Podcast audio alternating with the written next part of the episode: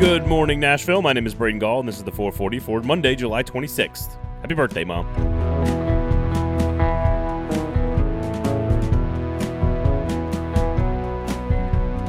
Today on the 440, Nashville SC continues to put on a show in front of record crowds. The Nashville Predators added a bunch of new players in the draft, but we begin with the latest in the saga between Oklahoma and Texas trying to leave their league and join the SEC. I'm going to ask you guys a very simple question Do you like money? Are you a smart person? if you are one of those two things, which I'm assuming all of you are, then you need to know the name the Kingston Group. They've been taking care of homes in Middle Tennessee for over a decade by being smart and by making people money. They create beautiful projects, they bring your home to life, and they do it with a proven technique and a proven track record of success. So if you like money and you like your home and you like happiness and you're smart, which I'm assuming all of you are, then you need to remember the name the Kingston Group, Nashville's locally owned custom home and remodeling firm. BuildKG.com is the website. There's going to come a time when you need to make a decision about your home, and when that time comes, make sure you remember the name, the Kingston Group. The Big 12 groveled at the feet of Texas and Oklahoma over the weekend as the rest of the league's presidents and commissioner Bob Bowlesby met with the presidents of Texas and Oklahoma in an effort to convince them not to join the SEC. We are now in a very public negotiation. Can the Big 12 and its very concerned member institutions make it lucrative, stable, and comfortable enough to keep the two athletic powerhouses from leaving for the filthy rich waters of the SEC. Because the Big 12 has only one thing to offer the Longhorns and the Sooners that the SEC cannot power. The SEC has more stability, more history, more prestige, more money, more talent, more championships, and can offer the two schools permanent seats at the biggest and most powerful table in college football. But they would just be two of 16 seats. In the SEC, Texas and Oklahoma won't get to call the shots like they do in the Big 12. You cannot bully Alabama or LSU or Florida or Georgia or Auburn or Tennessee or Texas A&M. In the Big 12, they make all of the decisions. It's the way it's always been since the league's inception in the mid 90s. The SEC is more of everything, but Texas and Oklahoma would be swimming in a pond full of giant fish that are the exact same size as them. In the Big 12, they are the only two fish in the pond that matter. Which is, of course, why the meeting over the weekend was the next logical step in this process. The information about this possible defection to the SEC, the information got out because the Big 12 is running out of options. Public pressure is one of their last plays in this negotiation. That and giving up even more power. This was always going to have to be the decision that Texas and Oklahoma were going to have to face. Complete and utter financial domination of an inferior league or do you want to dive headfirst into the deepest of deep ends in college football? I will repeat Texas and Oklahoma going to the SEC is probably not what's best for college football, but it is definitely what's best for the SEC and definitely what's best for the two schools. Nashville SC did all of the things on Saturday again. And if you're not into it yet, well, that is a you problem. We've talked about what this club's goals are, both on the field and off, to be considered successful. And if you put a winning and entertaining product on the field, this city will continue to show up. And SC just keeps doing it. This time with a raucous 3 0 domination of rival Cincinnati on Saturday night. Goes alone. He's got a man in the middle. It is Sapong. 1 0 Nashville. And now the give and go. And Leal sets up CJ Sapong again. On the run, the goal scorer.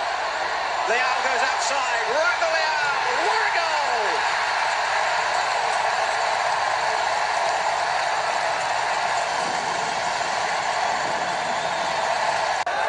But he can whip it in dangerously with that right foot. Here it comes now. And there's the header. There's the third. And Hani Mukhtar, his second assist. Oh, it's just world-class delivery. CJ Sapong gets in between. Another memorable night for Nashville. As you heard there, of course, Tony Husband on the call on My TV 30. Saturday night, it was CJ Sapong who scored twice on brilliant one touch crosses from Hani Mukhtar, and for good measure, a beautiful assist on a Randall Leal banger. Mukhtar continues to power the SC attack, and Sapong is elevating his game, knowing that big dollar signing Ake Loba is lurking. It was Joe Willis' seventh shutout of the year, and the boys in gold now sit in second place in the Eastern Conference standings. They are 6 1 and 8 on the season, have not been beaten in seven matches, haven't been beaten at home since November of last year, spanning 12 matches, and almost as importantly, set yet another season high for attendance with 23,832 very pleased customers, including Titans linebacker and SC superfan Jayon Brown. I can almost literally copy and paste that last paragraph after every single home match and just repeat myself after updating the numbers, and it would still be accurate. And it's exactly how you weave a brand new professional sports club into the fabric of a community. They've collected 11 out of a possible 15 points in July and have pocketed 15 points out of a possible 21 during their seven game current unbeaten streak since their only loss of the year to New York back on June 18th. The stars are showing up, the points are being banked, and the crowd continues to throw the hottest party in town. Nashville SC will head north of the border to face Toronto next Sunday at 6:30 before a mammoth showdown with the only team ahead of them in the standings, New England, next Wednesday. Nashville Predators fans, players, and front office had a very big weekend. First, the hated Chicago Blackhawks acquired former Nashville Predator defenseman Seth Jones in exchange for two first round picks and 20 year old former first round pick Adam Boqvist. Jones then immediately signed an eight year, $76 million contract, making him the third highest paid defenseman and maybe stinging the Preds faithful in more than one way than one. Watching him in a Chicago sweater is not going to be fun at all, and Columbus seems to have gotten potentially more for their top flight defenseman who had essentially forced his way out of town than the Preds got for Ellis. I guess it could be a lot worse. He could be in Dallas where he grew up, and Dallas is, of course, a lot better than Chicago. Or if you want to spin it the other way, Chicago just gave up lots of future assets and locked themselves into a massive contract in the middle of their own rebuild, a bold but very risky maneuver. Either way, it's going to be painful watching Seth Jones win like four Norris trophies in a stupid Blackhawks jersey. Uh, in the NHL draft, the Predators made some big moves and drafted a bunch of dudes. I am not going to lie to you and tell you I've been watching a lot of KHL or junior hockey tape on prospects, but I do trust Corey Pronman of The Athletic, and he graded the Preds draft a B, which, after reading up on their newest edition, sounds about right, even if my pronunciations do not. With their first pick at number 19 in the first round, Nashville took Fedor Svechkov, a two way center from Russia, who appears to have a very high floor, but maybe not as much upside offensively as former first rounders Eeli Tolvanen or Philip Tomasino.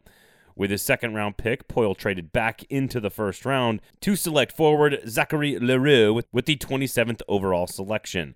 Nashville traded away both of their second round picks, one of which they got for Viktor Arvidsson, to move back into the first round and grab the 18 year old Canadian forward. Energy and skill apparently aren't the issue for L'Heureux, but focus and maturity very much are. To which I say, he's 18 years old. Among scouts, he is one of the more divisive prospects in the draft and could be a huge value if he's not sitting in the penalty box. The Predators then took three straight defensemen in rounds three and four. They selected Anton Olsson from Sweden with the 72nd overall pick, picked American Ryan Ufko with the 115th pick, and then Canadian Jack Matier with the 124th pick. All three are supposed to be above average skaters and puck handlers for defensemen, which of course are just shocking attributes for a David Poile blue line prospect. I can't tell you if this haul rebuilds the Preds farm system or not. They certainly took a risk or two but I like his strategy. Continued to build up his young forward depth with high end assets using two first round draft picks, and then add plenty of mid level depth to his defense corps with three guys who sound like they fit perfectly into Nashville's philosophy. For the best coverage of the Predators draft over the weekend, make sure you're reading all of the Athletics' great stuff and tune in this week to the Gold Standard podcast, where Adam Vingan and myself will break down all of the newest Nashville Predators prospects and look ahead at the start of free agency on July 28th. Additionally, a feel good story that just makes me borderline jealous. Luke Prokop, of course, the first active player with an NHL contract to come out as gay, Nashville Predators prospect, that is, last week, got a phone call from Elton John. I don't even know what I would say to Elton John. I'd probably put my daughter on the phone, who's a huge fan of Elton John, and just ask her to talk to him. I'd be too nervous. What a cool story. Good for him. Special thanks to our great friends at the Kingston Group, bringing you the 440 every single morning for free. Nashville's locally owned custom home and remodeling firm, award winning as well, I might add. So, again, if you like money and you're smart, make sure you remember the name the Kingston Group. BuildKG.com is the website. Go check out their work. I've said it a hundred million times. Go look at it, it speaks for itself. BuildKG.com is the website.